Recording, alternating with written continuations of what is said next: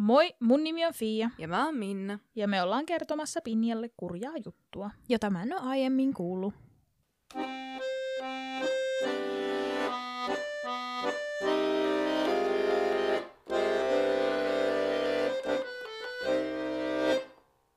Tällä kertaa on vähän historiapainotteisempi kurja juttu. Vähän silleen niin Romanov-tyylisesti. Tässä jaksossa paneudutaan siis Itävallan hallitsijaperheeseen ja varsinkin nuoren keisarina Sissin elämän käänteisiin. Uh. Tai oikeastaan sille ajalle, kun Sissi oli keisarinnana. Aivan. Ja tota, toisin kuin Romanoveissahan oli siis ihan su- selvä se, että tämä perhe on tässä ja he mestataan. Niin tässä on paljon pieniä, no ei edes pieniä, mutta paljon siis erillisiä kurjia juttuja, että löytyy ihan lapsen kuolemasta itsemurhaan kaikkea, murha, salamurha, kaikki löytyy. No niin. Niin käsitellä, käydään ne läpi. Millaista Alright. oli elämää Itävallan hovissa. Nonni. Ja yritän kovasti pitää puheeni tällaista ylimääräisestä historiasta ja politiikasta pois, mutta ikävä kyllä se on osa sitä. Lähteenä mä käytin The World of Habsburg-sivustoa. En, muuten hei, en siis puhu ollenkaan saksaa, niin kuin jossain maininnut, enkä myöskään unkaria, enkä muita kieliä, mitä tässä matkan varrella saattaa tulla, joten lausuminen on sitten taas sen mukaista. Ja lähteenä siis on The World of, World of Habs, Habsburg-sivusto, history.com, britannica.com ja Ylen artikkeleita oli muutama, ja Ylellä oli myös dokkari Sissin perilliset. Uh. Se oli tosi hyvä dokkari, suosittelen. Mm. Mutta aloitetaan vuodesta 1848. No niin, let's go. Way back when. Kyllä. Se tunnetaan historiassa nimellä, äh, nimeltään Euroopan hullu vuosi. Ahaa. Ja siis, Se on ollut kunnon tämmönen hurvitteluvuosi. Kaikenlaista. siis kutakuinkin. Tuon vuoden aikana monissa Euroopan maissa syntyi siis vallankumouksia Mm-hmm. ja väkivaltaisia kapinoita. Vallankumoukset joo, mutta väkivaltaiset kapinat no. Joo.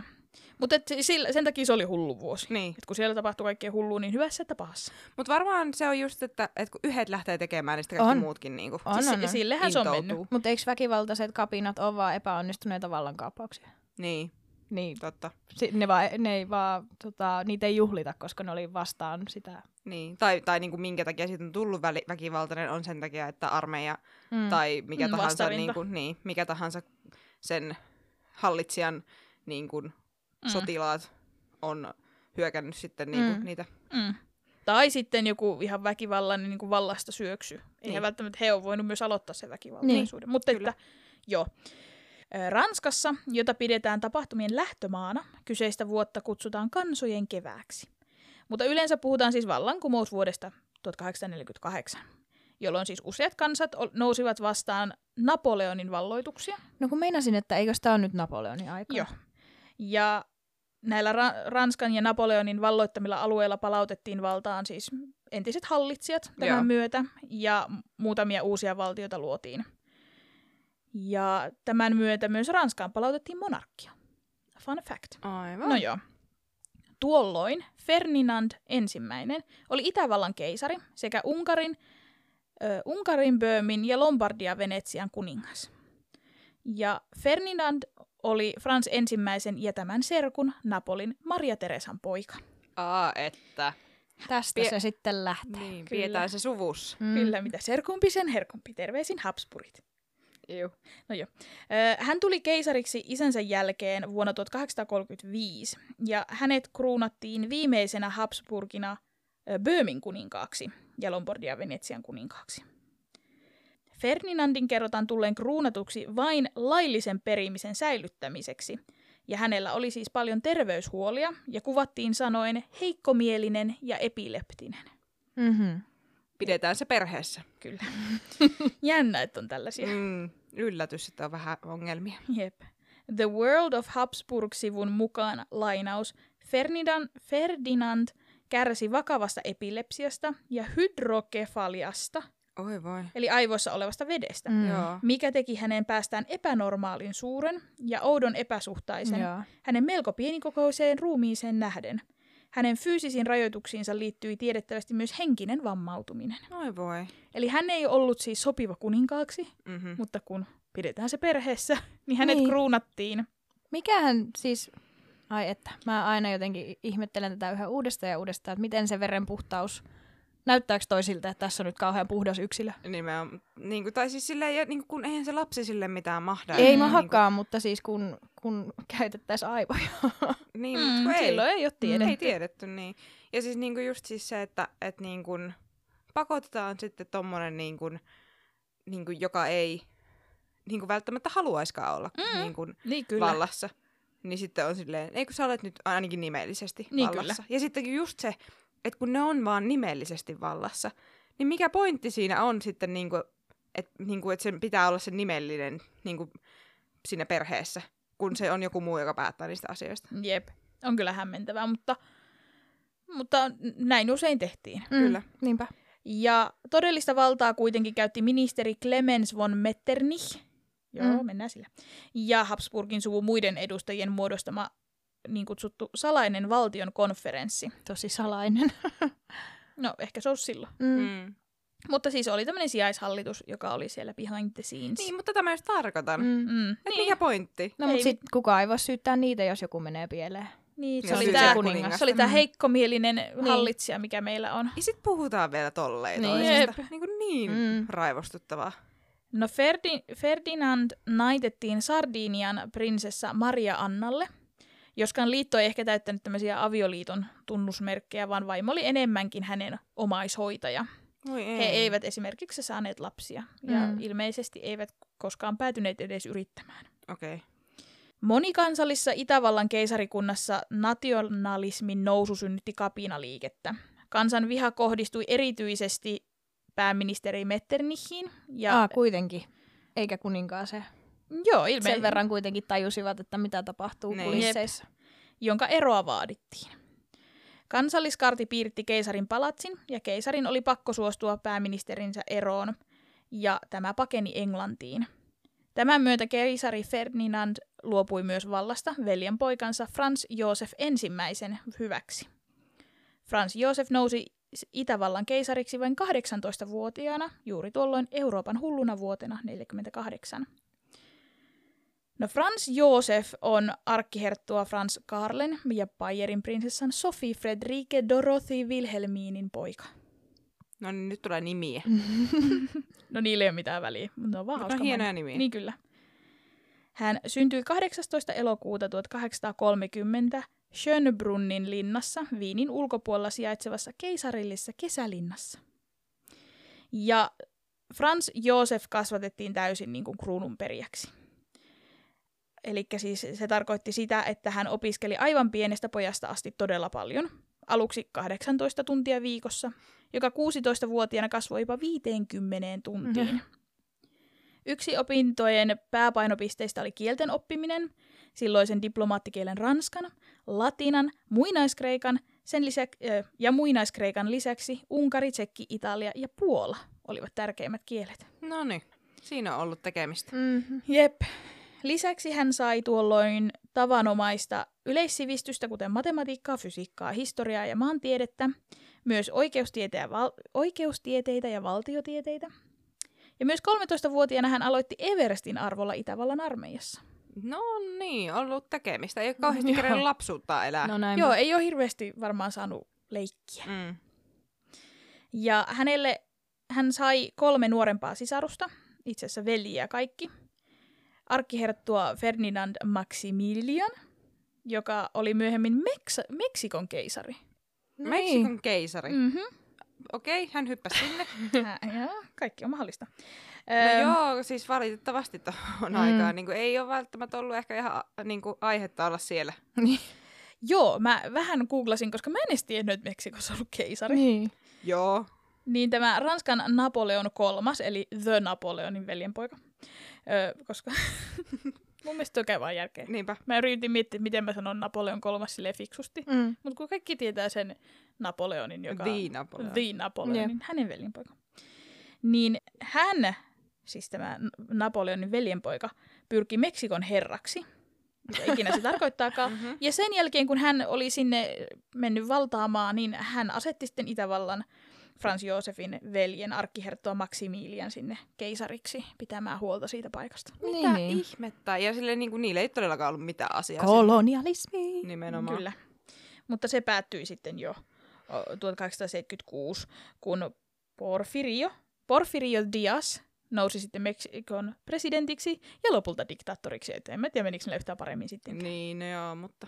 Kuitenkin oli oma, oman maan tyyppi siellä. Joo, ei se, vaikka ei se yhtään parempi Niin. ole, mutta silti niin kuin, se ei ole ulkopuolinen. Mm. Niin, nimenomaan. Mutta ongelma siinä on myös se, että jos se ei ole ulkopuolinen, no okei nyt mennään tähän politiikkaan kuitenkin, että jos, jos se on niin kuin sisältäpäin Mm. mm. se hallitsija tai diktaattori tai mikä ikinä onkaan, niin se on paljon vaikeampi syöstä vallasta Niin kyllä, kuin se, että se on ulkopuolinen, se on Mm. ihan totta. joka yrittää vie- viedä sitä valtaa. No nuorella Franz Josefilla ei ollut helppoa valtaistuimellaan. 1850-luvulla Itävaltaa seurasi sarja vakavia vastoinkäymisiä. Krimin sodan jälkeen oli välirikko Venäjän kanssa. Itävallan ja Sardinian sota oli yhdessä vaiheessa. Sitten Itävalta menetti Sardinialle Lombardian ja Venetsian ja sitten vielä Preussi-Itävalta-sota oli vielä 60, 1860. Eli heillä on ollut siellä niinku paljon tällaista Mhm. pientä kivaa niin sanotusti. Niinpä. Että hän joutui heti nuorena poikana aika isoihin saappaisiin. 1867 tehtiin Unkarin kanssa kompromissi, jonka seurauksena Unkari sai samat oikeudet valtakunnassa kuin Itävaltakin, ja Franz Josef kruunattiin myös Unkarin kuninkaaksi. Eli tuli Mm. tämä Itävalta-Unkari. Aivan. Ja 1876 Itävalta miehitti Bosnian ja Herzegovinan. Ja he, heidät, ne, tämä liitettiin myös siihen Mm-hmm. Aivan. samaan settiin. No tietenkin oltiin hovissa yleisesti sitä mieltä, että keisarin on mentävä naimisiin. Ja hankittava tietenkin itselleen myös miesperillinen. Habsburgin suvussa vain miehet pystyivät olemaan perijöitä. Ja mahdollisia morsiammia hankittiin useita. Muun muassa Modenan prinsessa Elisabeth, Preussin prinsessa Anna ja Saksin prinsessa Sidonia. Ja vaikka Franz Josef oli julkisessa elämässä johtaja, ja hänellä oli itse asiassa siellä hovissa langat käsissään, ja hän oli niin kuin ihan oikeasti päämies, Mm. niin hänen yksityiselämäänsä hoiti täysin tämän äiti. Ai vai, Äitillä oli valta, halu Uh-oh. ja tahto. oi voi. Ja sitten tehtiin niin kuin äiti käski. Vuonna 1853 Bayerin prinsessa Sophie, eli tämän 23-vuotiaan keisari Franz Josefin äiti, päätti, että hän ei halua näistä prinsessaehdokkaista, mitkä just listasin, niin hänelle miniää, vaan hän haluaisi lujittaa Habsburgien ja Wittelbachien suvun välisiä suhteita. Ja jälkimmäisestä suvusta Sofia itse tulee. No niin. Joten hän toivoi yhdistävänsä Franz Josefin oman sisarensa lapselle, eli serkulleen. Voi voi. Ei näin. Joo, Sofien sisko Ludovikan vanhin tytär Helene, lempinimeltä Nene, oli neljä vuotta keisaria nuorempi ja oikein hyvä kandidaatti. Joten Sofia päätti järjestää tämän avioliiton. Pariskunta ei tietenkään ollut koskaan tavannut toisiaan, koska kukas sitä silloin tarvitsi treffeillä käydä ennen avioliittoa. Niinpä. Kuka sitä serkkua on noista vannut? Niin. Mä en tiedä kuinka läheisissä välissä niin. Niin. nämä ihmiset on tällä ollut, mutta joo. Mutta Sofie oli päättänyt, niin eikä niiden tarvitse tavatakaan ennen sitä, että Mm. riittää, että ne häissä, häissä törmää. Mm. Ensitreffit alttarilla. Kyllä joo. No herttuatar Ludovica ja nuori Helene kutsuttiin sitten matkustamaan Bad Ihliin, eli tämmöiseen Ylä-Itävallassa sijaitsevaan lomakeskukseen, vastaanottamaan tämä virallinen kosinta. Matkalla mukana oli Helenen 15-vuotias pikkusisko Elisabeth, lempinimeltään Sisi, mutta kaikissa suomenkielisessä lähteissä se on Sissi. Ja musta Niin, tuntuu, niin. että se on helpompi lausua kuin Sisi Mm. joten käytän siis tästä eteenpäin sanaa sissi. Mutta ilmeisesti Itävallaksi, voisi olla, että se lausuttiin sissi, koska sekä Suomessa kaikissa Mm. lähteissä se on tupla Joo. mutta kirjoitettuna se oli sisi. No joo. No he matkusti- matkustivat Münchenistä useilla linja-autoilla ja saapuivat myöhässä. Siellä oli kaiken maailman kommervenkkiä heidän matkallaan. Ja kaiken lisäksi heidän juhlapukuja kuljettanut vaunu ei koskaan saapunut paikalle. Et, joten he joutuivat olemaan niissä yhdissä ainoissa vaatteissa, millä matkustivat. Ja sehän on siis häpeä. Mhm. Mm-hmm. Härrekyt mennä keisari eteen samassa rentuussa, kun matkas, matkusti. No ei Mm-mm. voi. Kaiken... Ei kuuloonkaan. ei. Kaiken kukkuraksi hovi oli tällöin ollut ö, suruajassa, joten kaikki oli pukeutunut No kauniiseen u- umpimustaan. Oi voi. Mm. Ja kerrotaan, että musta ei sopinut 18-vuotiaan Helenen tummiin hiuksiin. Ja puolestaan korosti hänen vaaleanverikköisen pikkusisarensa piirteitä tehden hänestä entistä kauniimman.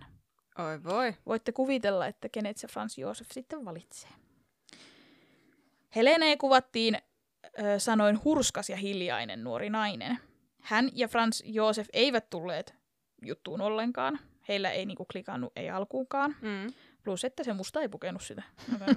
Tää, tää oli nyt se deal breaker. Niin, kyllä. Todennäköisesti. Tähän se kaatu. Joten Frans Josef ei voinut kuin ihastua Helenen siskoon. Ei Heti ollut nähtyään. Joo, ei. Mm.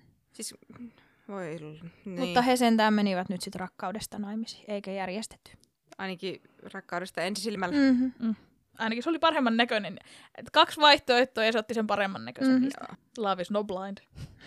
No. Joten Frans ei koskaan kosinut Helenää, vaan uhmasi äitiään ja ilmoitti, että jos en saa Elisabettia, en mene naimisiin, naimisiin ollenkaan. Romanttista. Kyllä. Nollasta sataa. Kyllä. No äiti Sofi niin kun, taipui poikansa tahtoon, vaikka hän itse piti Elisabettia kokemattomana ja epäsopivana keisarin puolisoksi. Elisabet on 15. Niin, niinpä. Että Joo, niinku- kyllä se on aika koke- kokematon. Kyllä. Toivottavasti hyvin kokematon tuossa vaiheessa. Kyllä.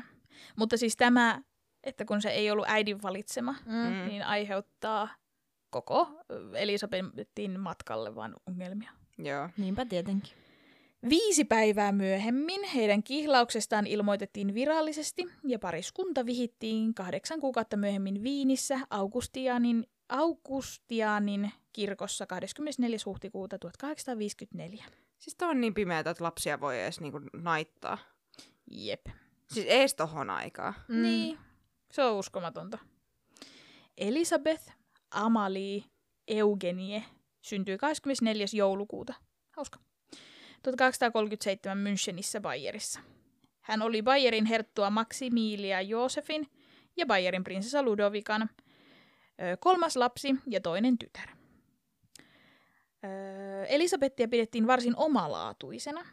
Hänellä oli lapsellinen rakkaus sirkuksiin, ja hän matkusti Bayerin maaseuduilla paetekseen velvollisuuksiaan. Mm-hmm. Mutta äh, hän oli myös, niin kuin sanoin, hän vältteli vastuuta, niin esimerkiksi hän jätti mielellään näitä mm, koulupäiviä väliin, tai mitä oppikotiopetustahan heillä varmaan ollut, mutta niitä väliä lähti vaikka ratsastamaan. Että hän vaan niin kuin, no, vältteli vastuuta Niin. ihan Mm. lapsesta asti. Että hän mieluummin hurjasteli ympäriinsä, kun opiskeli. Hmm. Ja eihän se ole nuorelle naiselle sopivaa. Mm-mm. Hänellä on ollut niinku oma tahto. Jep. Jep.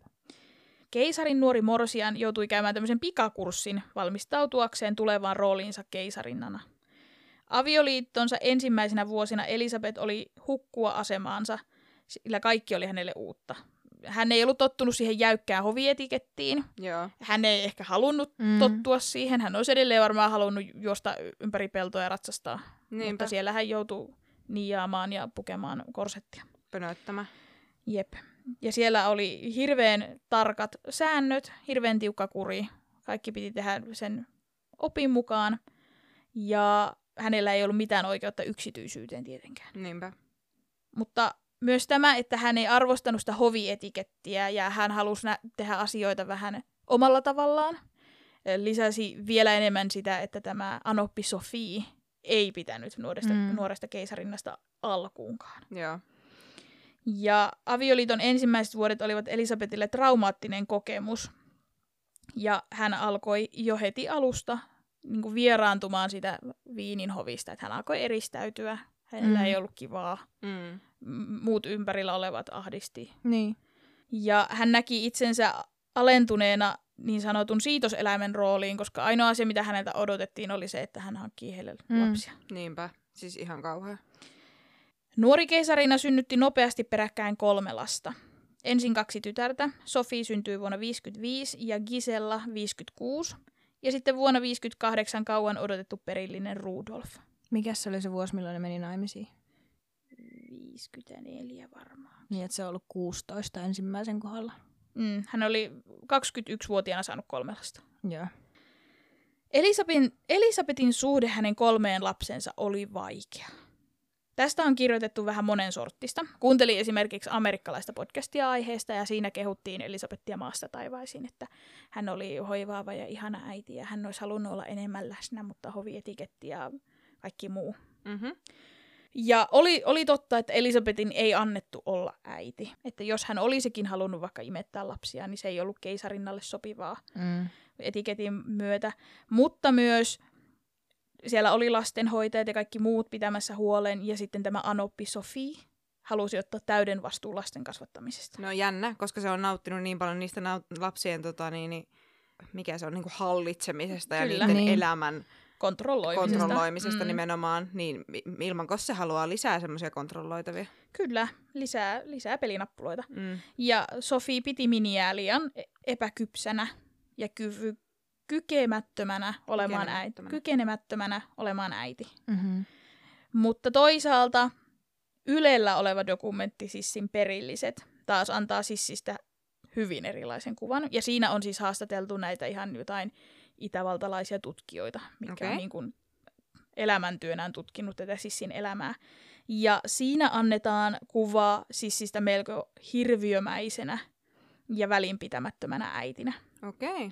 Sissin suhde Franz Josefin äitiin oli siis kyllä kiristynyt raskausaikana ja varmasti heillä oli siellä ongelmia. Mutta Vienin museon kuraattori kertoi dokumentissa, että ulkonäöstään pakkomielteinen keisarina oli etäinen äiti. Lainaus. Elisabeth ei osannut suhtautua lapsiin ylipäätään. Jos hän olisi saanut elää kun olisi halunnut, hän ei olisi hankkinut lapsia. No kun mä meinasin sanoa tämän, koska se sanoi itse, että hänestä tuntuu, että hän on vaan tullut tänne lapsitehtaaksi. Mm. Niin ootko sä sitten kovinkin rakastunut niihin lapsiin, jos sun on ollut pakko hommata ne? Totta kai voi olla, mm. Mutta mä ymmärrän aivan täysin, miksi Niin. ei ole. Niin kyllä. Mutta se oli vaan niin hauska, miten eri kuvaa oli jollekin jenkille tullut. Siis se oli vaan tämmöinen niin kuin, öö, olikohan se joku historian naiset podcasti.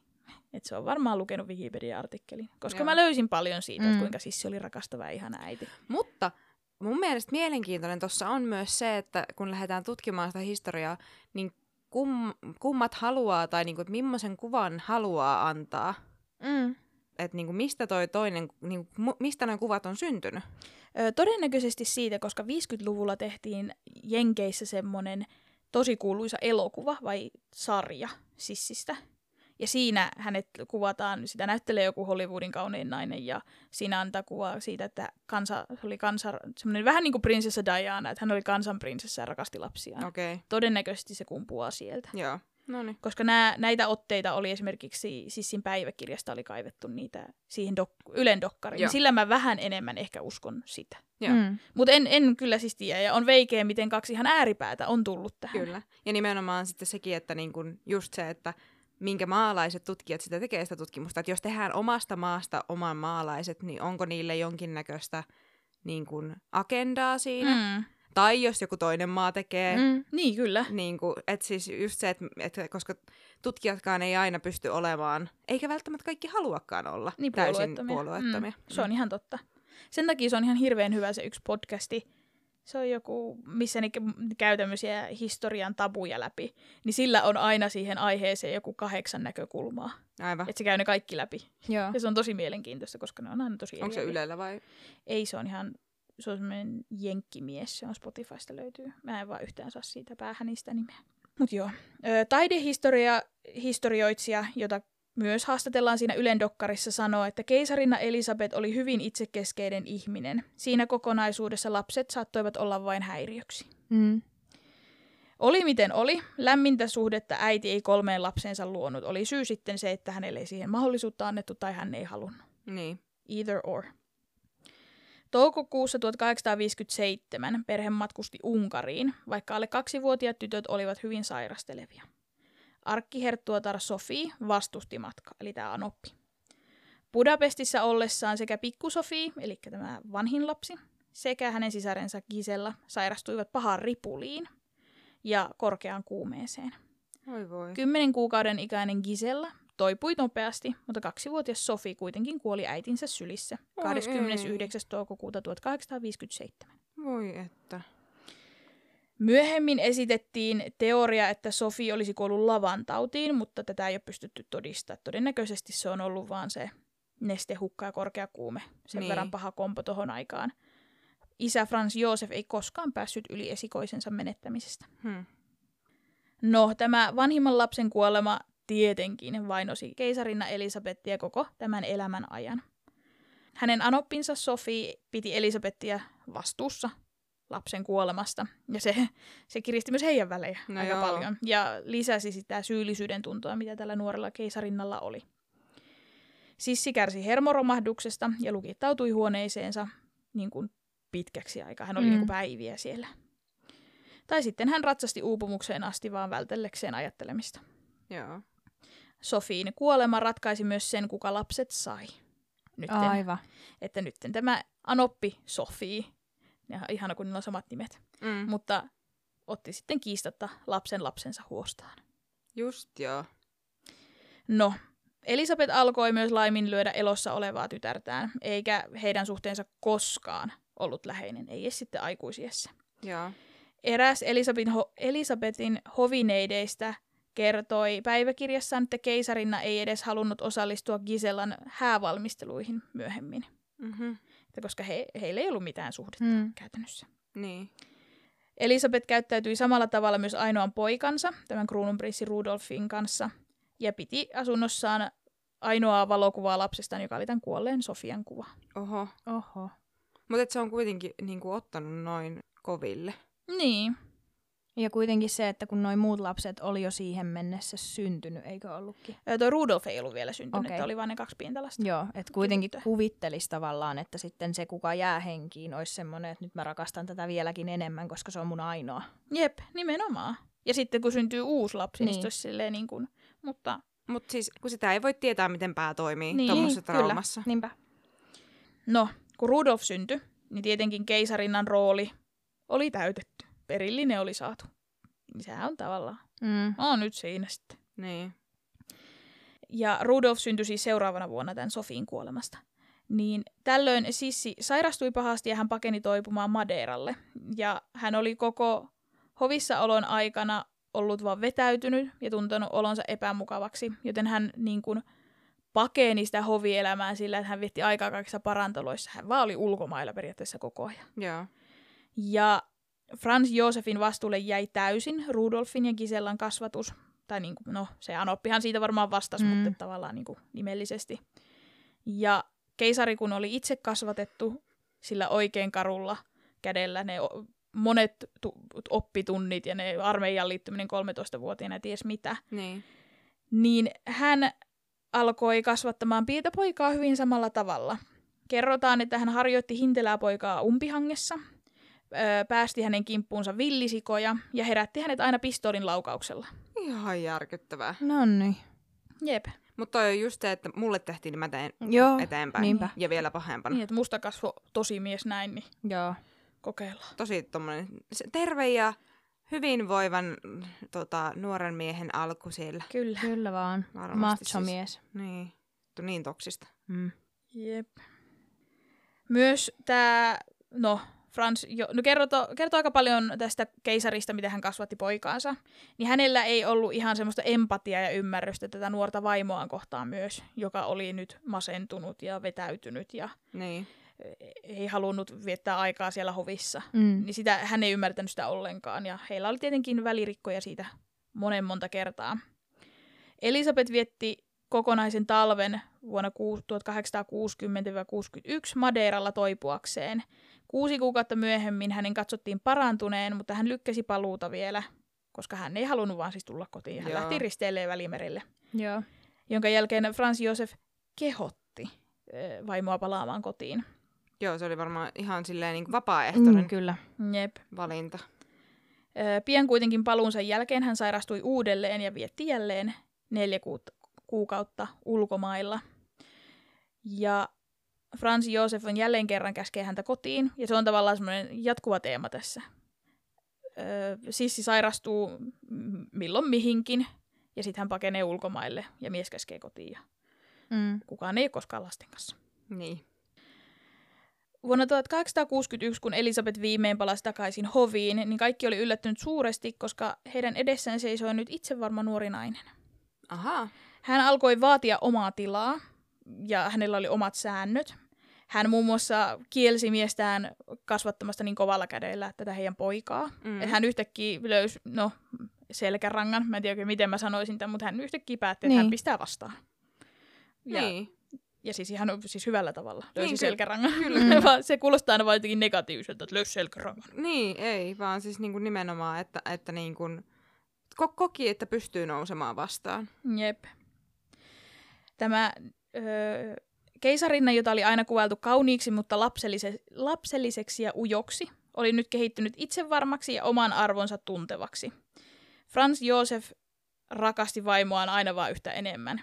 Okei? Ja siis kaikesta tästä huoli- siis sehän oli rakastunut siihen, kun he meni naimisiin. Niin. Ja nyt kun siinä alkoi olemaan vähän tämmöistä särmää ja itsevarmuutta, niin se vaan niin kuin lisäsi sitä. Mutta ei voinut rakastaa sitä silloin, kun se oli niin kuin huonoimmillaan. No ei, sil- kato silloin- höpö höpö juttuja, tuommoinen naisten humputuksia tuommoiset mielenterveyden ongelmat. Mm, Heikkomieliset.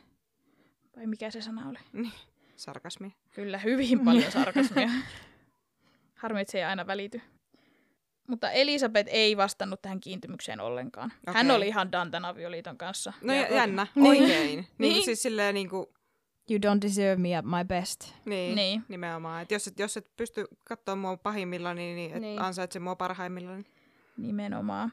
Ja hän käytti häikäilemättömästi hyväkseen sitä, että se, hänen aviomiehensä rakasti häntä. Oi. Okei. Hän niin kuin, no manipuloi, mutta Mm. sai niin kuin tahtoaan läpi sillä, että vähän sitten flirttaili siellä täällä. Ja... Eli toksinen suhde molempiin Oli suuntiin. kyllä Kyllä siis. Mutta nyt ollaan niinku samalla viivalla. Joo. Ei ole silleen alempi enää. Jep. Sissin viimeinen julkinen esiintyminen Franz Josefin rinnalla tapahtui vuonna 1879, kun Viinin kaupunki järjesti suuren juhlallisuuden heidän hopeahääpäivänään. Mm-hmm. Huolimatta siitä, että hän hylkäsi keisarinna-asemansa liittyvät rajoitukset, että hän ei enää niin kuin, tehnyt niitä hoville niitä hommia, hän käytti asemansa, asemansa mukana tuomia etuuksiaan, erityisesti keinoja rahoittaa ylellistä ja kallista No niin, elämäntyyliä. tietenkin. Hänen intohimonsa nielivät valtavia rahasummia, esimerkiksi tämä matkustaminen. Ja nuori äiti viettikin usein pitkiä aikoja erossa lapsistaan, ja hä- hänen levotonta luontoaan saattoi tyydyttää vain etsimällä uusi paikka, missä hän ei ollut käynyt. Että hän ei vaan niin kuin, mennyt vaan parantolosta Mm. mm. toiseen, vaan hän niin kuin, oikeasti matkusti. Joo. Elisabeth rakasti avomerta ja merimatkoja, ja tämä seuraava kuvastaa sitä, että hän oli hyvin rajoja rikkoja. 51-vuotiaana hän tatuoi itsensä merimiehen tavoin ja palasi eräältä reissultaan ankkuri oikeassa olkapäässä Oho. Frans Joosefin kauhuksi. Oi! Huhhuh. Aika villiä kyllä. Nyt on kyllä. Jep. Elisabeth sai vielä neljännen lapsen, Mm. tyttären Marie Valerie. Mm-hmm. Hän syntyi vuonna 1968 Unkarissa. Okei. Okay. kymmenen vuotta Rudolfin jälkeen. Ja keisarinna oli aina rakastanut Unkaria ja kaikkea, mitä siihen liittyi. Ja se, että Mari syntyi siellä, lisäsi semmoista outoa, melkein vähän semmoista obsessiota, mikä se on, pakkomielettä tähän lapseen. Mm. Toisin kuin muiden lasten kohdalla, hän oli jatkuvasti Marin läsnä. Ahaa. Niin, kuin Mm. siis niin paljon, että kun hän edelleen matkusti, niin kaikesta huolimatta hän otti aina Mariin mukaan joka paikka. No nämä ihmiset on niin kipeitä. Niin on. Siis niin kuin nykyihmiset. Niin. Niin kuin ihan siis samoja Kyllä. tarinoita, mutta näiden likapyykki vaan tiedetään. Kyllä. Ja tietenkin vanhemmat sisarukset kadehtivat tätä kuopusta, koska he ei ole koskaan saaneet tuntea äitiään, Mm. he ei ole koskaan saaneet olla läsnä. Niinpä. Äiti suunnilleen inhos niitä. Mm. Ja sitten kaikki se äidin rakkaus vuodetaan tämän yhden lapsen päälle. Niin tähän iltatähtiä sitten. Niin. Psykoanalyytikko Walter Hoffman pohtii siinä Ylen dokumentissa, että rakkauden sijaan vaikutti, että Marine tehtävä oli, oli olla vain äitinsä peilikuvana. Eli hän muovasi siitä lapsestaan Niin, vain niin. itsensä kopiota. Ja siksi se kantoi sitä mukanaan. Ei siksi, että se olisi niinku Mm. yhtään enempää halunnut olla äiti kuin muillekaan. Niin. Marie kärsi tukahduttavan äitinsä rinnalla ja purki tunteitaan päiväkirjoihin. Eräässä päiväkirjassaan hän kirjoittaa, että kauhea ajatella, että olen ainoa side, joka äitillä on tähän maailmaan. Oi voi, Eli- Eli... onpa hirveetä. Mm. Mm. Öö, Elisabeth ei välittänyt järjen, mitä perheessä tapahtui, siis sitä Marieta lukuun ottamatta.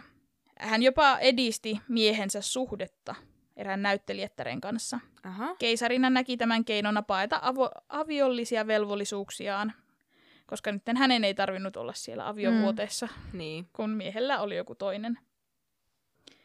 Ja jos ei Elisabeth ollut huono äiti, niin hän oli vielä huonompi isoäiti. Sissi valitsi 15-vuotiaalle tyttärelleen Gisellalle puolison, mutta hän ei silti halunnut osallistua niihin No, sitä mä häävalmisteluihin just- ollenkaan. Sitä mä just, että sä sanoit sitä, että se ei halua niihin osallistua. Ja Ei. sit se, sit se kuitenkin haluaa niinku sanansa siihen niinku Ja kun miettii, että hänet on 15-vuotiaana naitettu, Mm. eikä välttämättä tykännyt ideasta, Mhm. mm-hmm. niin sitten hän ajatteli, että no hän ottaa oman lapsensa sitten Mutta 15-vuotiaana. Mm. mut sitä mä just, että toistetaan niitä omia traumaa. Paha Jep. kiertämä. Mhm. Nimenomaan. Ja kun ensimmäinen lapsen lapsi syntyi, niin se oli siis sille järkytys. Hän oli vasta 36-vuotias tällöin. Mm-hmm. Ja dokumentissa kerrotaan, että äiti oli lähettänyt Gisellalle sähkeen, jossa hän kuvaili Gisellaa langanlaihaksi, emakoksi ja lapsia porsaiksi. No niin. Hirveän Ihan jär- rakastava ja tukeva. Joo, siis aivan järkyttävä. Eikö? Ei silleen ajattele yksi yhteen tätä, että jos minä menin naimisiin 15-vuotiaana ja minä naitan oman 15-vuotiaan tyttäreni silloin, niin mä olen aika nuori, kun se rupeaa lisääntymään. No mutta eihän se nyt sitä tarkoita, että pitää Niin, alkaa niin. lisääntyä, jos naimisiin menee. Aha, okei, okay, joo. Ihan siis Ihan siis uskomatonta. niin kipeä. kun tämä nuorin tyttäristä puolestaan löysi mieleisensä ja halusi tämän kanssa naimisiin, niin äiti vastusti avioliittoa. No totta kai. Tytär mietti jopa häidensä perumista vaan äidin mielenterveyden vuoksi. Ja kun Marielle synnyttyi ensimmäinen lapsi kymmenestä, niin tämän ensimmäisen kohdalla Sissi kirjoitti tälle, jokainen uusi elämä on häpeä. Hän on, hän on ollut niinku aivan siis silleen niinku Ai että. elämää rakastava ja... Mä haluan ton tatuoida. uusi, jokainen uusi elämä on häpeä. Ai kauhea. Eikö? Uskomatonta, että on pokkaa kirjoittaa tollanen kirja. Hieman emo. Niin. No, kruununperijä Rudolfista kasvoi älykäs, kriittinen ja vallankumouksellinen nuorukainen, joka ei halunnut siihen rooliin, johon oli syntynyt. Niin se halusi kaataa oman vallan. Niin, nimenomaan. Hän oli mielipiteiltään isänsä huomattavasti liberaalimpi ja riitautui tämän kanssaan ihan jatkuvasti. Varsinkin mikä tuli niin kuin politiikkaan Mhm. ja niin kuin ehkä siihen ö, keisarin työhön. Mm. Heillä oli hyvin eri näkemykset. Rudolf oli huolissaan varsinkin Saksan keisarikunnan voimistumisesta. Ihan smart. Niin. Niin. Hän saattoi jälkeenpäin. haistaa jotain. Ja Rudolf alkoi lähetellä isälleen keisarikunnan itsevaltaisuutta arvostelevia muistioita ja vieläpä julkaista nimettömänä saman sisäl- samankaltaisia artikkeleita lehdissä. Että hän, hän, niin kuin, hän asettui täysin isänsä vastaan periaatteessa. Joo. Keisari Franz Josef piti poikaansa tarkoin silmällä, sillä hän pelkäsi tämän syyllistyvän jopa maanpetokseen pikkuhiljaa. Joo. Ja Rudolf avioitui Viinissä Belgian kuningas Leopold toisen tyttären 16-vuotiaan Stefanien kanssa. Avioliitto oli aluksi onnellinen, mut- mutta muuttui pian pelkäksi kulissiksi. Heidän ainoa lapsensa Elisabeth syntyi vuonna 1883, ja hänestä ei tietenkään naisena voinut tulla kruununperillistä. Niin. Ja Stefanie sai ilmeisesti mieheltään kupan, jonka takia hän ei sitten enää voinut saada lapsia. Mm. Onpa kiva. Jep. Ja koska Rudolf ei saanut itselleen poikaa, niin hän sitten päätti alkaa juoda rajusti ja hankki useita rakastajia ja muitakin tällaisia Jännä, avioli... että se kuppa tuli. Joo, mä kanssa ajattelin. Joo, ihan varmaan vaan va- hyppykuppa vahingossa tuli. Joo. nimenomaan. Naisen syy taas. Niin varmaan. Ehkä se oli se naisella ensin. Mhm. Uskomatonta. Jännä, että se on ratkaisu siihen, että ha, seksitauti hankitaan lisää. Niin. Mutta ei ole kyllä tiedetty sitäkään. Niin. Ei varmaan ole. Ja tästä syystä hän halusi kirjoittaa Paavi Leo kahdeksannelle mahdollisuudesta mitätöi, mitätöidä avioliitto Stefanin kanssa, koska hän halusi sitten uuden vaimon. Mm, Niin. Totta kai. Mutta, mutta keisari kielsi tämän, koska se oli ihan julkinen se heidän avioliitto. Niin. Niin ei sitä voi noin vaan mitätöidä ja sanoa, että sitä ei ollut. Aivan. 1886 Rudolf osti Meierlingin metsästysmajan, jossa vietti paljon aikaa. Et hän pakeni sitten sinne, kun kotona ressasi. Mm. Viimeisinä elinvuosinaan Rudolf menetti uskonsa poliittiseen muutokseen ja ryhtyi harkitsemaan itsemurhaa. Oi voi. Hänellä oli paljon tällaisia mielenterveydellisiä ongelmia, jännä. Mm. Hän tiedettävästi ehdotti yhteistä itsemurhaa ensin rakastajattarelleen Mitsi Kasparille, joka kuitenkin kieltäytyi. Silleen kauniisti kieltäydyn. Silleen kiitos tarjouksesta, mutta ei kiitos. Jep. Silleen tämmöinen random hoito haluaa munkaan itsemurhan. Joo, tota, mä lähden, heippa. Niin. Jep. Mulla olikin just tota niin, niin öö, Seuraava asiakas. Nimenomaan. Jep. Lokakuussa 1888 Rudolf tutustui Maria von Wetzeraan, tämmöiseen 17-vuotiaaseen paronittareen. Heidät esiteltiin toisilleen eräissä kilpaajoissa Walesin prinssi Edwardin toimesta. Mm-hmm.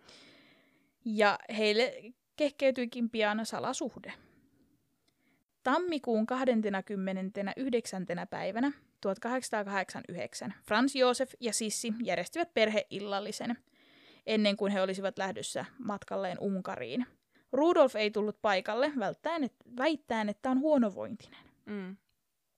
Hän oli sopinut metsästyspäivän, tai tällaisen, että lähtevät porukalla metsälle Mm. Sieltä metsästysmajaltaan niin kuin seuraavalle aamulle, eli 30. tammikuuta.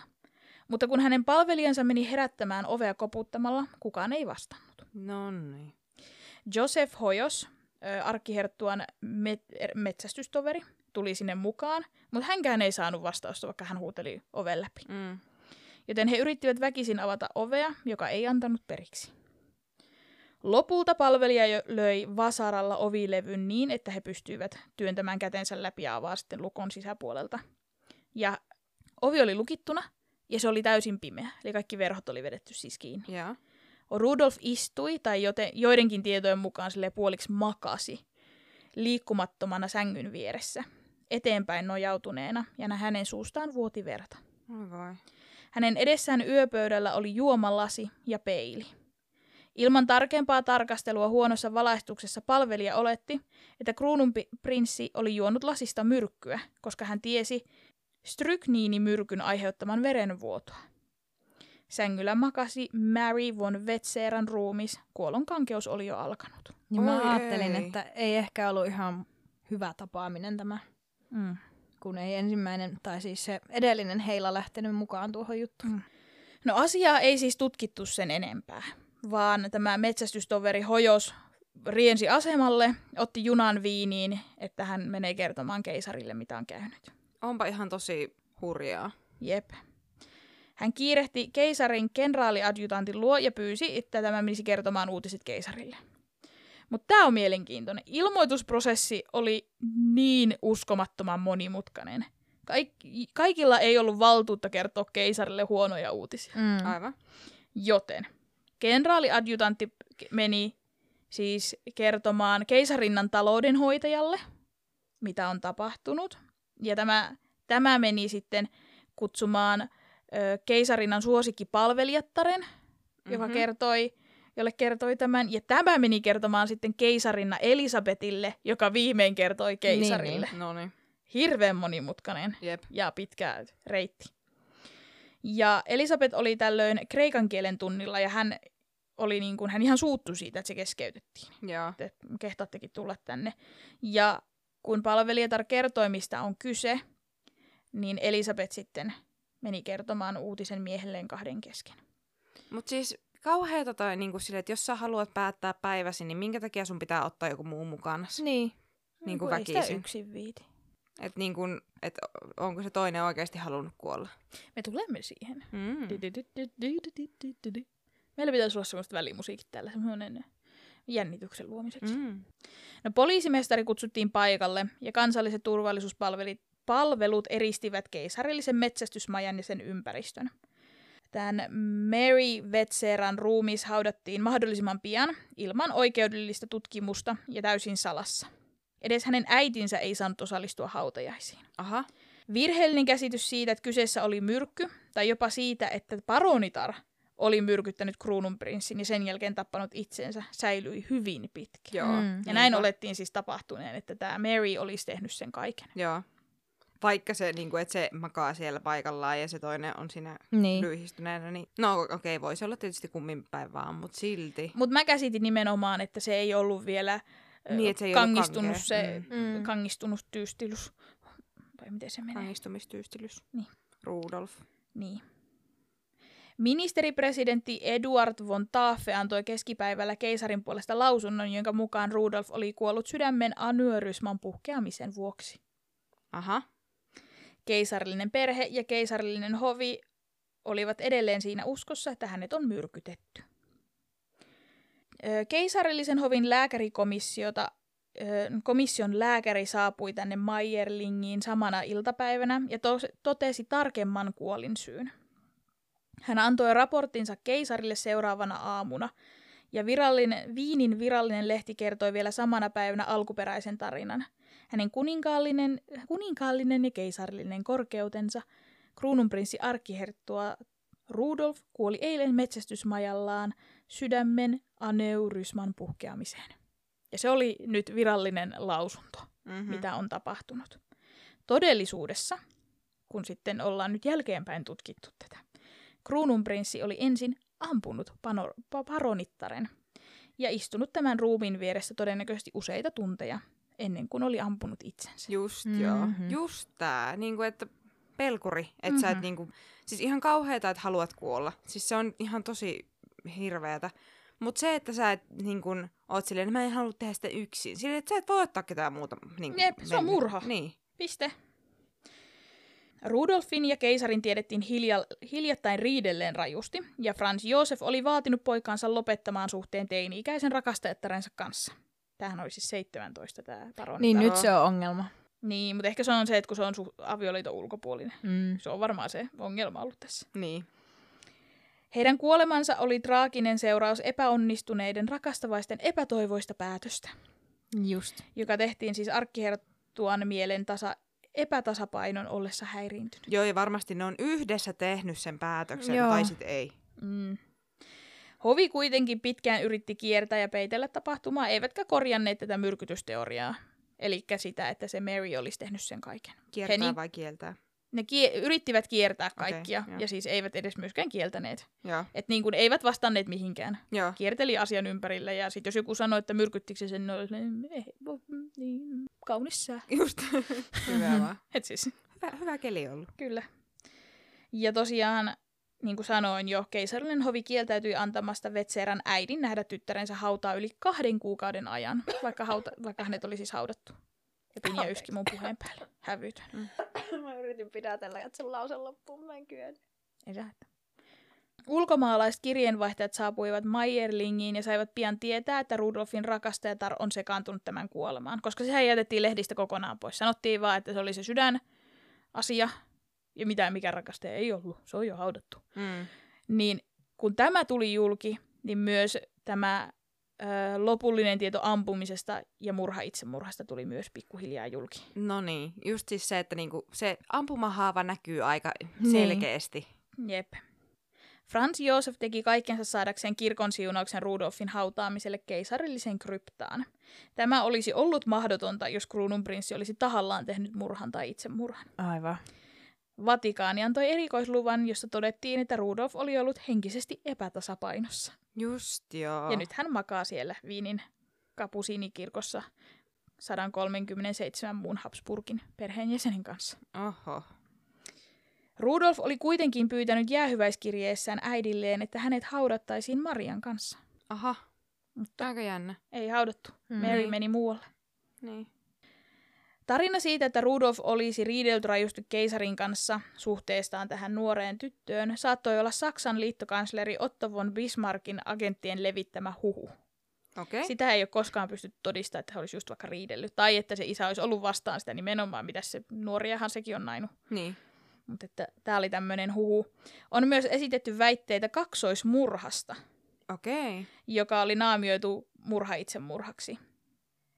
Keisarina Zita, joka syntyi siis vasta kolme vuotta tämän tapauksen jälkeen, hän oli siis tota, myöhemmin viimeisen Habsburgin suvunpään rouva. Okei. Okay. Tuli sitten vasta myöhemmin keisarinaksi. Mm.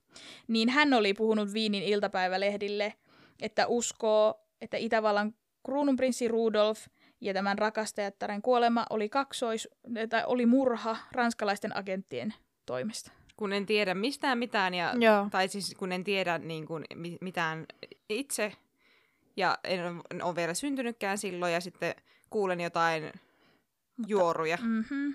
Mutta onhan ne siis itsemurhahan on häpeä, niin se on valta, oltava siis joku salamurha jonkun Niin. agentin toimesta. Niinpä. Pakkohan se on. Just joo. Jep. Öö, Rudolfin kuoleman jälkeen keisari muutti Mayerlingin metsästysmaja-alueen karmeliittanunnien ka- katumusluostariksi Aha. Okei. Okay. Ja lahjoitti niille, heille kappelin sinne, jotta nunnat lausuisivat ikuisesti öö, päivittäin rukouksen Rudolfin sielun puolesta. Mm-hmm. No niin, näin se pelastuu. Näin se on nyt pelastettu. No tämän Me- Maryn, tai Marian, miten se nyt halutaan lausua, kun jossain luki Mary ja jossain Maria. Mm. Se on jännä, kun niitä on suomennettu. Niin on, niin mä en, Mm. näkee, että mä en oikein osaa päättää kumpaa mä sanon. Mutta tämän nuoren rakastajattaren yksityiset kirjeet Aha. löydettiin itävaltalaisen pankin tallelokerosta vuonna 2015. Oho. Ja niistä kävi ilmi, että hän oli valmistellut itsemurhaa Rudolfin kanssa. Aa. Just joo. Ja äh, Vetsera oli kirjoittanut entiselle kotiopettajalleen olevansa valmis kuolemaan tehdäkseen Rudolfin onnelliseksi. Just. Niin, no joo. Eli ei ole itse Mm. saanut päättää oikeasti. Niin. Tai, tai sitten oikeasti se oli semmoinen Romeo ja Julia moment, että mä en elä Niin. ilman sua. Niin, Mutta- nimenomaan. Mutta siis pointtina, että he olivat ainakin suunnitelleet sitä. Joo, kyllä, että oli tietoinen, että näin tulee tapahtumaan. Jep. Onpa surullista. Mutta siis villiä, että vasta niin kuin nyt, Joo. Joo. seitsemän vuotta sitten, kahdeksan vuotta sitten. Niin 15. Niin. Joo. Upeeta. Siitäkin on niin pitkä aika. Kauhea. Jep.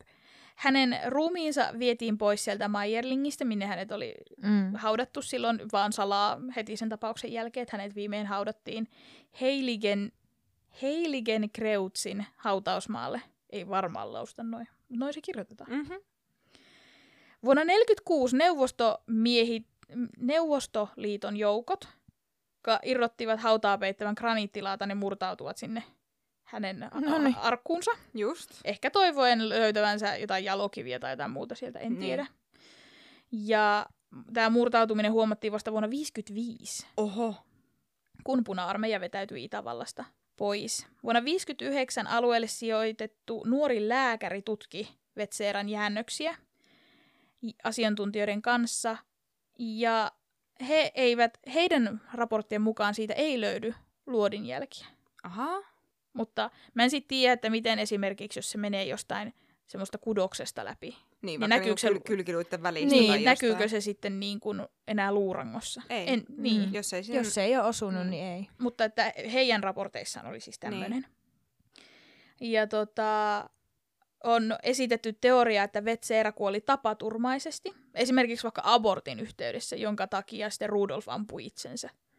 Mutta mun mielestä se ei ihan tue sitä teoriaa, jos hänen kirjeissään on Niin, ollut joo, se ei. keskustelu siitä, Mm-mm. että he Joo, aikoo ei. tappaa toisensa. Sitten se on vaikka myrkytetty. Niinpä. Mutta että niin kuin, tai jotain muuta. Niinpä.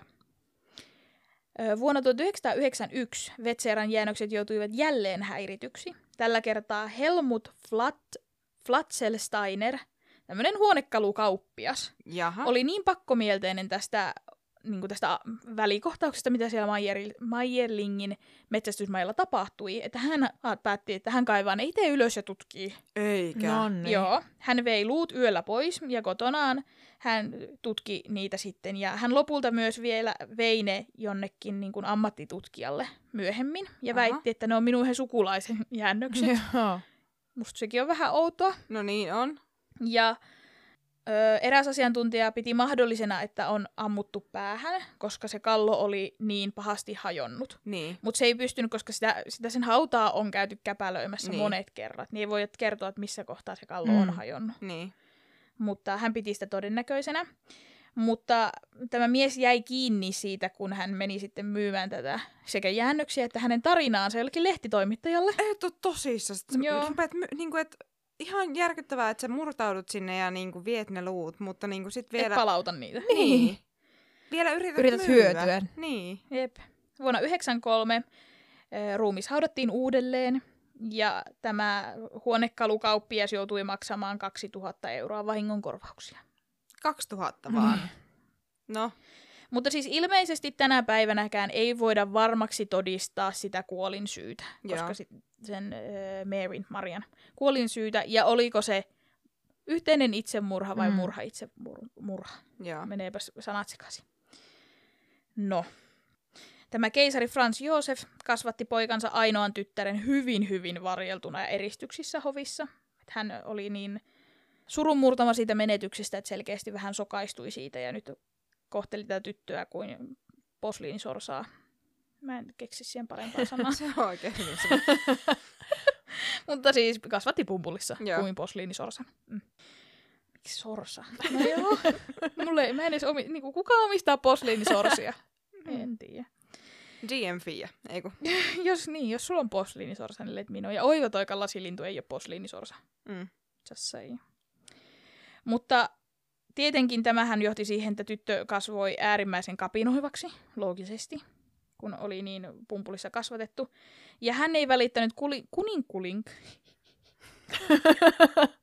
kuninkaallisuudesta pätkän vertaa, vaan myöhemmin näin sosiaalidemokraatin ja opa, osallistui jopa vappumarssille rahvaan seassa. Oho. No nyt on. Olikohan sillä ylioppineen lakki päässä? Eh, todennäköisesti. Siellä ei välttämättä ollut ehkä ylioppineita. Ei varmaan. Vuonna 1898 60-vuotias Elisabeth matkusti Geneveen, Sveitsiin. Ja häntä oltiin varoiteltu mahdollista salamurhayrityksistä, mutta hän päätti peiten nimellä mennä, koska matkustaminen oli Mm. Mm. Ja hän majoittautui erääseen hotelliin, joka kuitenkin jostain syystä julkisti, että Itävallan keisarinna on heidän vieraanaan. Oho. Lauantaina 10. syyskuuta noin kello 13.35 Elisabeth ja hä- hänen hovineitonsa, tästä tulee hieno nimi, Kreivitar Irma Stra, Stacarei de Strata et Nagi Mihali. Joo. Ja nimen vaikeuden takia kutsun häntä Irmaksi tästä eteenpäin. Mutta siis he lähtivät Geneven rannalle sinne kävelemään, sinne jä- järven, järven rannalle Joo. Sinne jalan. Ja siellä oli lähössä tämmöinen höyrylaiva. Niin he ajattelivat, että he lähtee sen kyytiin sitten.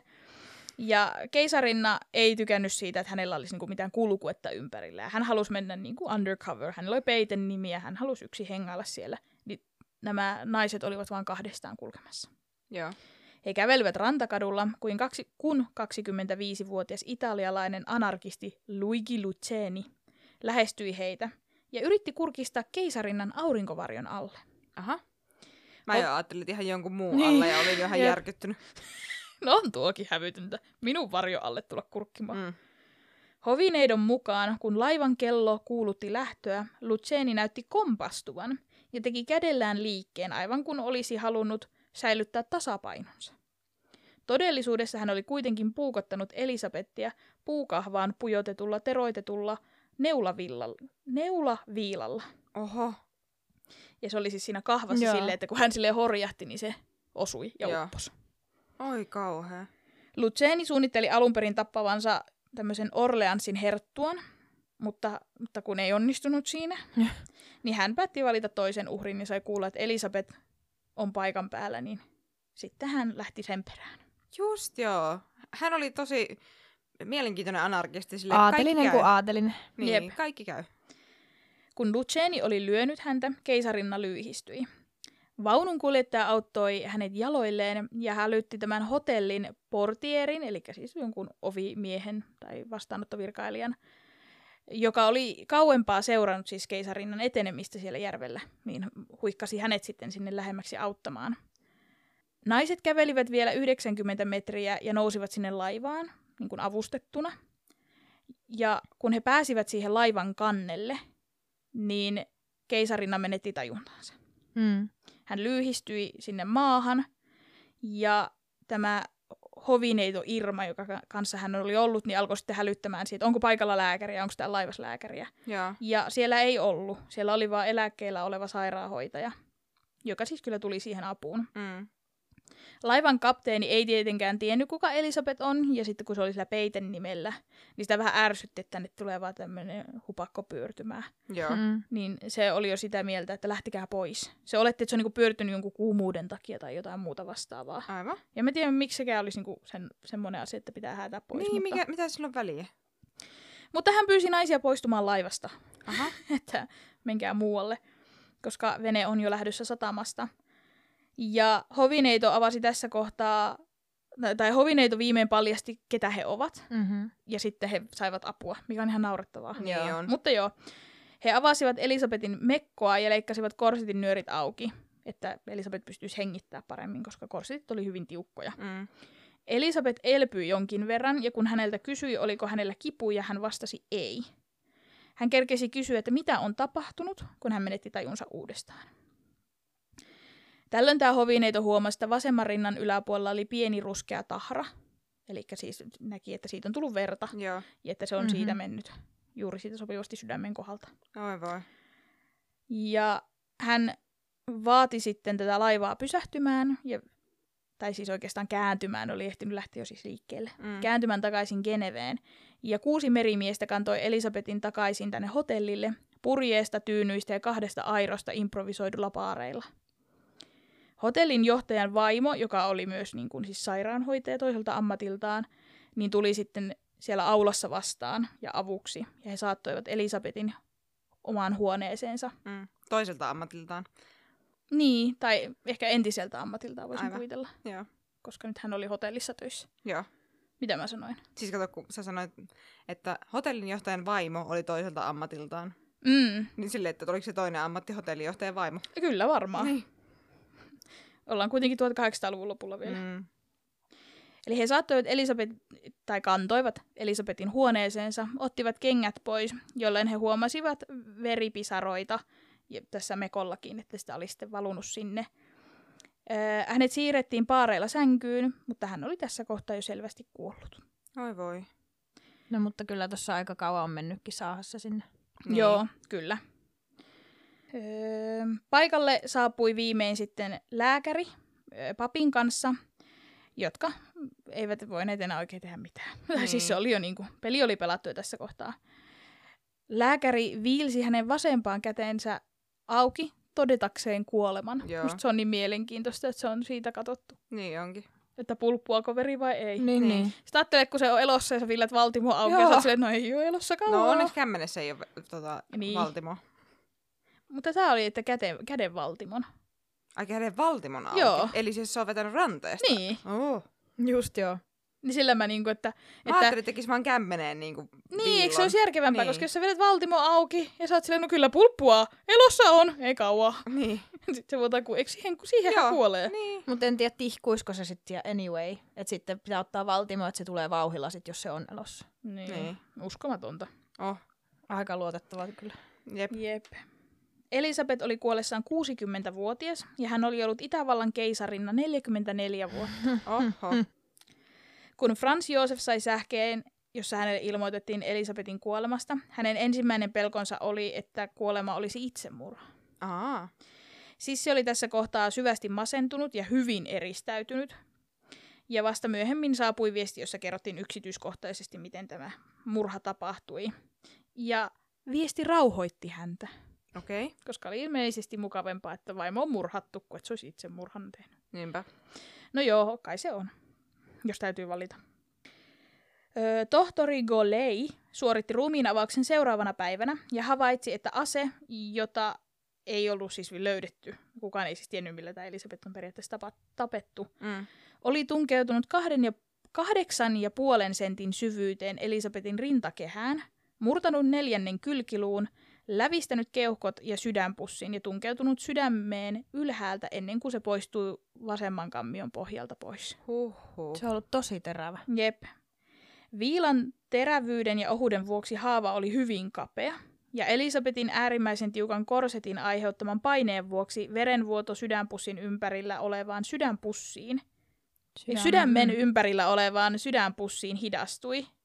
Ja ennen kuin tämä pussi täyttyi, niin sydämenlyönti ei estynyt, joten Mm. sen takia se pystyi kävelemään sinne laivaan Joo. sen jälkeen. Et jos ei sillä olisi ollut sitä korsettia, niin se olisi ollut sillä selvä periaatteessa.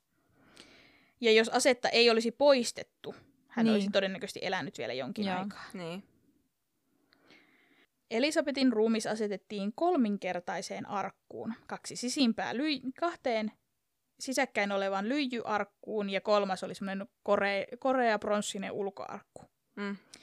Ennen kuin arkut sinetöitiin, Frans Josefin viralliset edustajat saapuivat tunnistamaan ruumiin. Arkun päällä oli kaksi lasilevyä, jota pe- jotka peitettiin ovilla. Ja sitten niin se sai sinne kurkistaa tavallaan luukusta.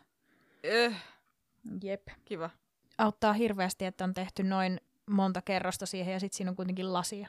Jep. Niin. Et tosi luotettava, vaikka onkin mitään metallia ja kaikkea. Niin. Et kuinka hyvin se sit, tota, säilyy se lyijyarkku, jos siinä on Niin. niin. lasinen reikä. Mm. Niin. No joo.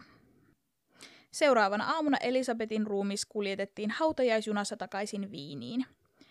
Hänen arkussaan luki Elisabet Itävallan keisarina, ja unkarilaiset olivat tästä hyvin närkästyneitä, Aha. koska hän oli Itävalta-Unkarin Mm. johtaja, Niin. nainen. Niin siihen sitten äkkiä lisättiin kiireesti sanat ja Unkarin kuningatar. Sille hups. Vähän jäi. Jep. Koko Itävalta-Unkarin valtakunta oli syvässä surussa. Ja hänen hautajaissaattuessaan oli 82 hallitsijaa tai korkea-arvoista aatelista. Aika Okei. paljon. On. Ja hänet haudattiin siis 17. syyskuuta heti aamun sarastaessa Kapusini kirkossa olleeseen sukuhautaan. Sissin lapset olivat dokumentin mukaan helpottuneita äitinsä kuolemasta. Oi voi. Keisarinna oli saanut rauhan ja päässyt lepoon, josta oli elämäänsä, elämäänsä kyllästyneenä haaveillut jo kauan. No voi. Vähän surullista. Jep. Museon kuraattori arvelee Sissin olleen jopa tyytyväinen kohtalonsa, sanoen, vanhuus ja sairaudet olisivat olleet Elisabetin kaltaiselle ihmiselle vain kauhistus. Niin. No 1900-luvun alussa tämä Habsburgien valtakausi oli jo lopuillaan. Franz Josef oli menettänyt neljästä lapsestaan kaksi, ja heistä tietenkin tärkeimmän eli kruunun perijänsä. Nyt hän menetti vaimonsa, vaikka suhde ei ollut mitenkään täydellinen, oli Franz Josef ollut rakastunut vaimoonsa ihan tosissaan. Mhm, Mm-hmm, ja se niin. oli hänelle kova paikka. Mm. Ja tosiaan perimys, niin kuin tämä keisarin perijäksi, tuli sitten hänen veljensä poika Fa- Franz Ferdinand, joka on varmaan jollekin ihan tuttu nimi. Mm-hmm. Mm-hmm. Bosnian kriisiksi kutsutaan tapausta, joka syntyi lokakuussa 1908 Itävalta-Unkarin liitettyä Bosnia-Herzegovinan itseensä. Aluehan siis oli ollut Itävalta-Unkarin miehittämä jo 1800-luvulta, Joo. mutta se kuului niin kuin muodollisesti Osmanin valtakuntaan. Franz Ferdinand nimettiin vuonna 1913 armeijan ylitarkastajaksi, ja seuraavana vuonna hän päätti kenraali Oskar Potioreekin kutsusta vierailla Sarajevossa tarkastamassa sotaharjoituksia. Mm. Kun Bosnian liittämistä Itävalta-Unkariin vastustanut Mustakasi-järjestö sai tietää kruununprinssin vierailevan Sarajevossa, he alkoivat suunnitella tämän murhaamista. Kolme nuorta bosnialaista koulutettiin ja varustettiin suorittamaan murha. Heillä oli kaikilla tuberkuloosi, johon he tiesivät kuolevansa joka tapauksessa. Oho. Niin, niin. Jokainen sai pistoolin, kaksi pommia ja syanidikapselin, jolla heidän oli sitten itse, tarkoitus Mm. tehdä itsemurha iskun jälkeen. Joo. Serbian pääministeri sai kuulla suunnitelmasta ja määräsi miehet pidätettäväksi heidän yrittäessään mennä rajan yli Serbiasta Bosniaan. Mutta hänen määräystään ei toteltu ja miehet pääsivät livahtamaan Sarajevoon. Oho. Onkohan syytä, minkä takia nykyään näitä valtiovierailuja ei välttämättä ilmoiteta ennakkoon? Mm. Mm, todennäköisesti juuri tämä. 28. kesäkuuta 1914, yksi kolmesta. Nedeljiko Kabrinovic yritti heittää pommin arkkiherttuan avoautoon, mutta se kimposi autosta ja tuhosi viereisen auton, mm. Mm. Oi voi. jonka matkust- matkustajat haavoittuivat hyvin vakavasti. Oi ei. Mm, Ja tämä Kabrinovic pidätettiin. Franz Ferdinand päätti vierailla pommin uhrien luona sairaalassa. Toinen näistä kolmesta miehestä, Gavrilo Princip, näki kahviossa ollessaan hämmästykseks- hämmästyksekseen arkkiherttuan ja tämän puolison autossa, niin kuin ohimenevän. Mm. Kuljettaja oli ajanut harhaan ja alkoi hitaasti peruttaa korjatakseen kääntymistä väärälle kadulle. Princip ampui molempia pistoolillaan kymmenen askeleen päästä, siis sekä Franz Ferdinandia että tämän puolisoa. Oi. Tämä oli melkein täsmälleen samalla tavalla siinä Kingsmanin viimeisimmässä leffassa. Niin on, Tämä tapahtuu. kyllä. Mä en ole vielä kattonut sitä. Mm. Ensimmäinen luoti osui Sofieta vatsaan ja toinen Ferdinandia niskaan. Ferdinandin viimeiset sanat puolisolleen olivat, Sofi kulta, älä kuole, elä lastemme vuoksi. Princip yritti tappaa ensin itsensä syaniidilla ja sitten aseella, jonka lähellä seisoneet ihmiset saivat kuitenkin revittyä hänen kädestään ennen laukausta. Mm-hmm. Mitä se Suonidille kävi? miksei se pystynyt, sille, niin kuin, miksei se kuollut siihen? En mä tiedä, eikö se vaan pureskelusta. Niin. Sylkäs vahingossa pois, kun Niin. maistuikin pahalta. Hyi, tää olikin pahaa. Oi, ei mun noin pitänyt tehdä, sit se otti aseen. En, mä- en tiedä. Ei, Tai sitten se putosi sen kädestä tai... Niin. Niin. Mä en tiedä. Ehkä tarina ei kerro. Mm. Franz Ferdinandin ja rouvan kuolemaan johtavat laukaukset jäivät historiaan elämään nimellä Sarajevon laukaukset, Mm. jotka koetaan yhtenä ensimmäisen maailmansodan aiheuttavina tekoina. Jep. Mm. Itävalta-Unkari vaati Principin ja muiden hankkeeseen osallistuneiden luovuttamista, mutta Serbia kieltäytyi, ja täten Itävalta julisti sille sodan. Serbia, Serbia tukenut Venäjä aloitti täyden liikennepalo, palo, liikekannallepanon, jonka seurauksena Saksa julisti sodan Venäjälle. Mm-hmm. Kahden rintamaan sotaa pelännyt Saksa hyökkäsi Belgian kautta Ranskaa, jolloin Belgiaa tukenut Iso-Britannia vuorostaan julisti sodan Saksalle. Ja näin maailmansota on puhjennut. Jep. Tämä ampuja Princip tuomittiin 80 vuodeksi vankilaan, mutta hän kuoli tuberkuloosiin vain neljä vuotta myöhemmin. Mm. Okei. Okay. Siinä oli sekavanlainen historiapläjäys. Keisarina Sissi menetti lapsensa sairaudelle, toisen itsemurhalle ja lopulta hänet itse salamurhattiin. Kaikki päättyi Franz Ferdinandin ampumiseen ja Itävalta luopui monarkiasta maailmansotien tuoksinnassa. Legenda kuvan kaunista keisarina Sissistä on, värittynyt niin, on värittänyt niin elokuvia, sarjoja kuin lasten tarinoitakin. Itselläni hän siis on kaikista rakkain lastenohjelma lapsuudesta on keisarina Sissistä. Mm. Ja Mm. mm. meidän koirakin oli nimetty Sissiksi Niin. minun lapsuudessa. Todellisuudessa Sissi oli kaikkea sitä, mitä piirroselokuvat ja kaunistellut, kaunistellut 50-luvun tarinat jätti kertomatta. Hän oli itsekäs ja huono äiti ja halusi vain vapautta ja merimiestatuointeja. Mm. Who knows? Mood. Eikö? Niinpä. Silleen yhä, yhä esikuva, mutta vaan eri syistä kuin lapsena. Niin, nimenomaan. Mut joo, sellainen oli. Et ei niillä kuninkaallisilla aina ole helppoa. Ei ole varmaan ikinä helppoa. Siis, mutta tässä niinku just, niin kuin mä sanoin silloin jo aikaisemmin, että niinku, nämä on ihan yhtä kuolevaisia kuin me kaikki, kaikki muutkin. Näiden likapyykki vaan tiedetään. Niin, kyllä. Niin, ja tunne mahtuu kyllä vaikka ja mitä. Niin. Tai rahvaat ei kerkiäkään. Joo, nimenomaan, että jos olisi niin paljon rahaa kuin noilla, mm. Mm. niin kerkeisi noin paljon. Jep. Niin.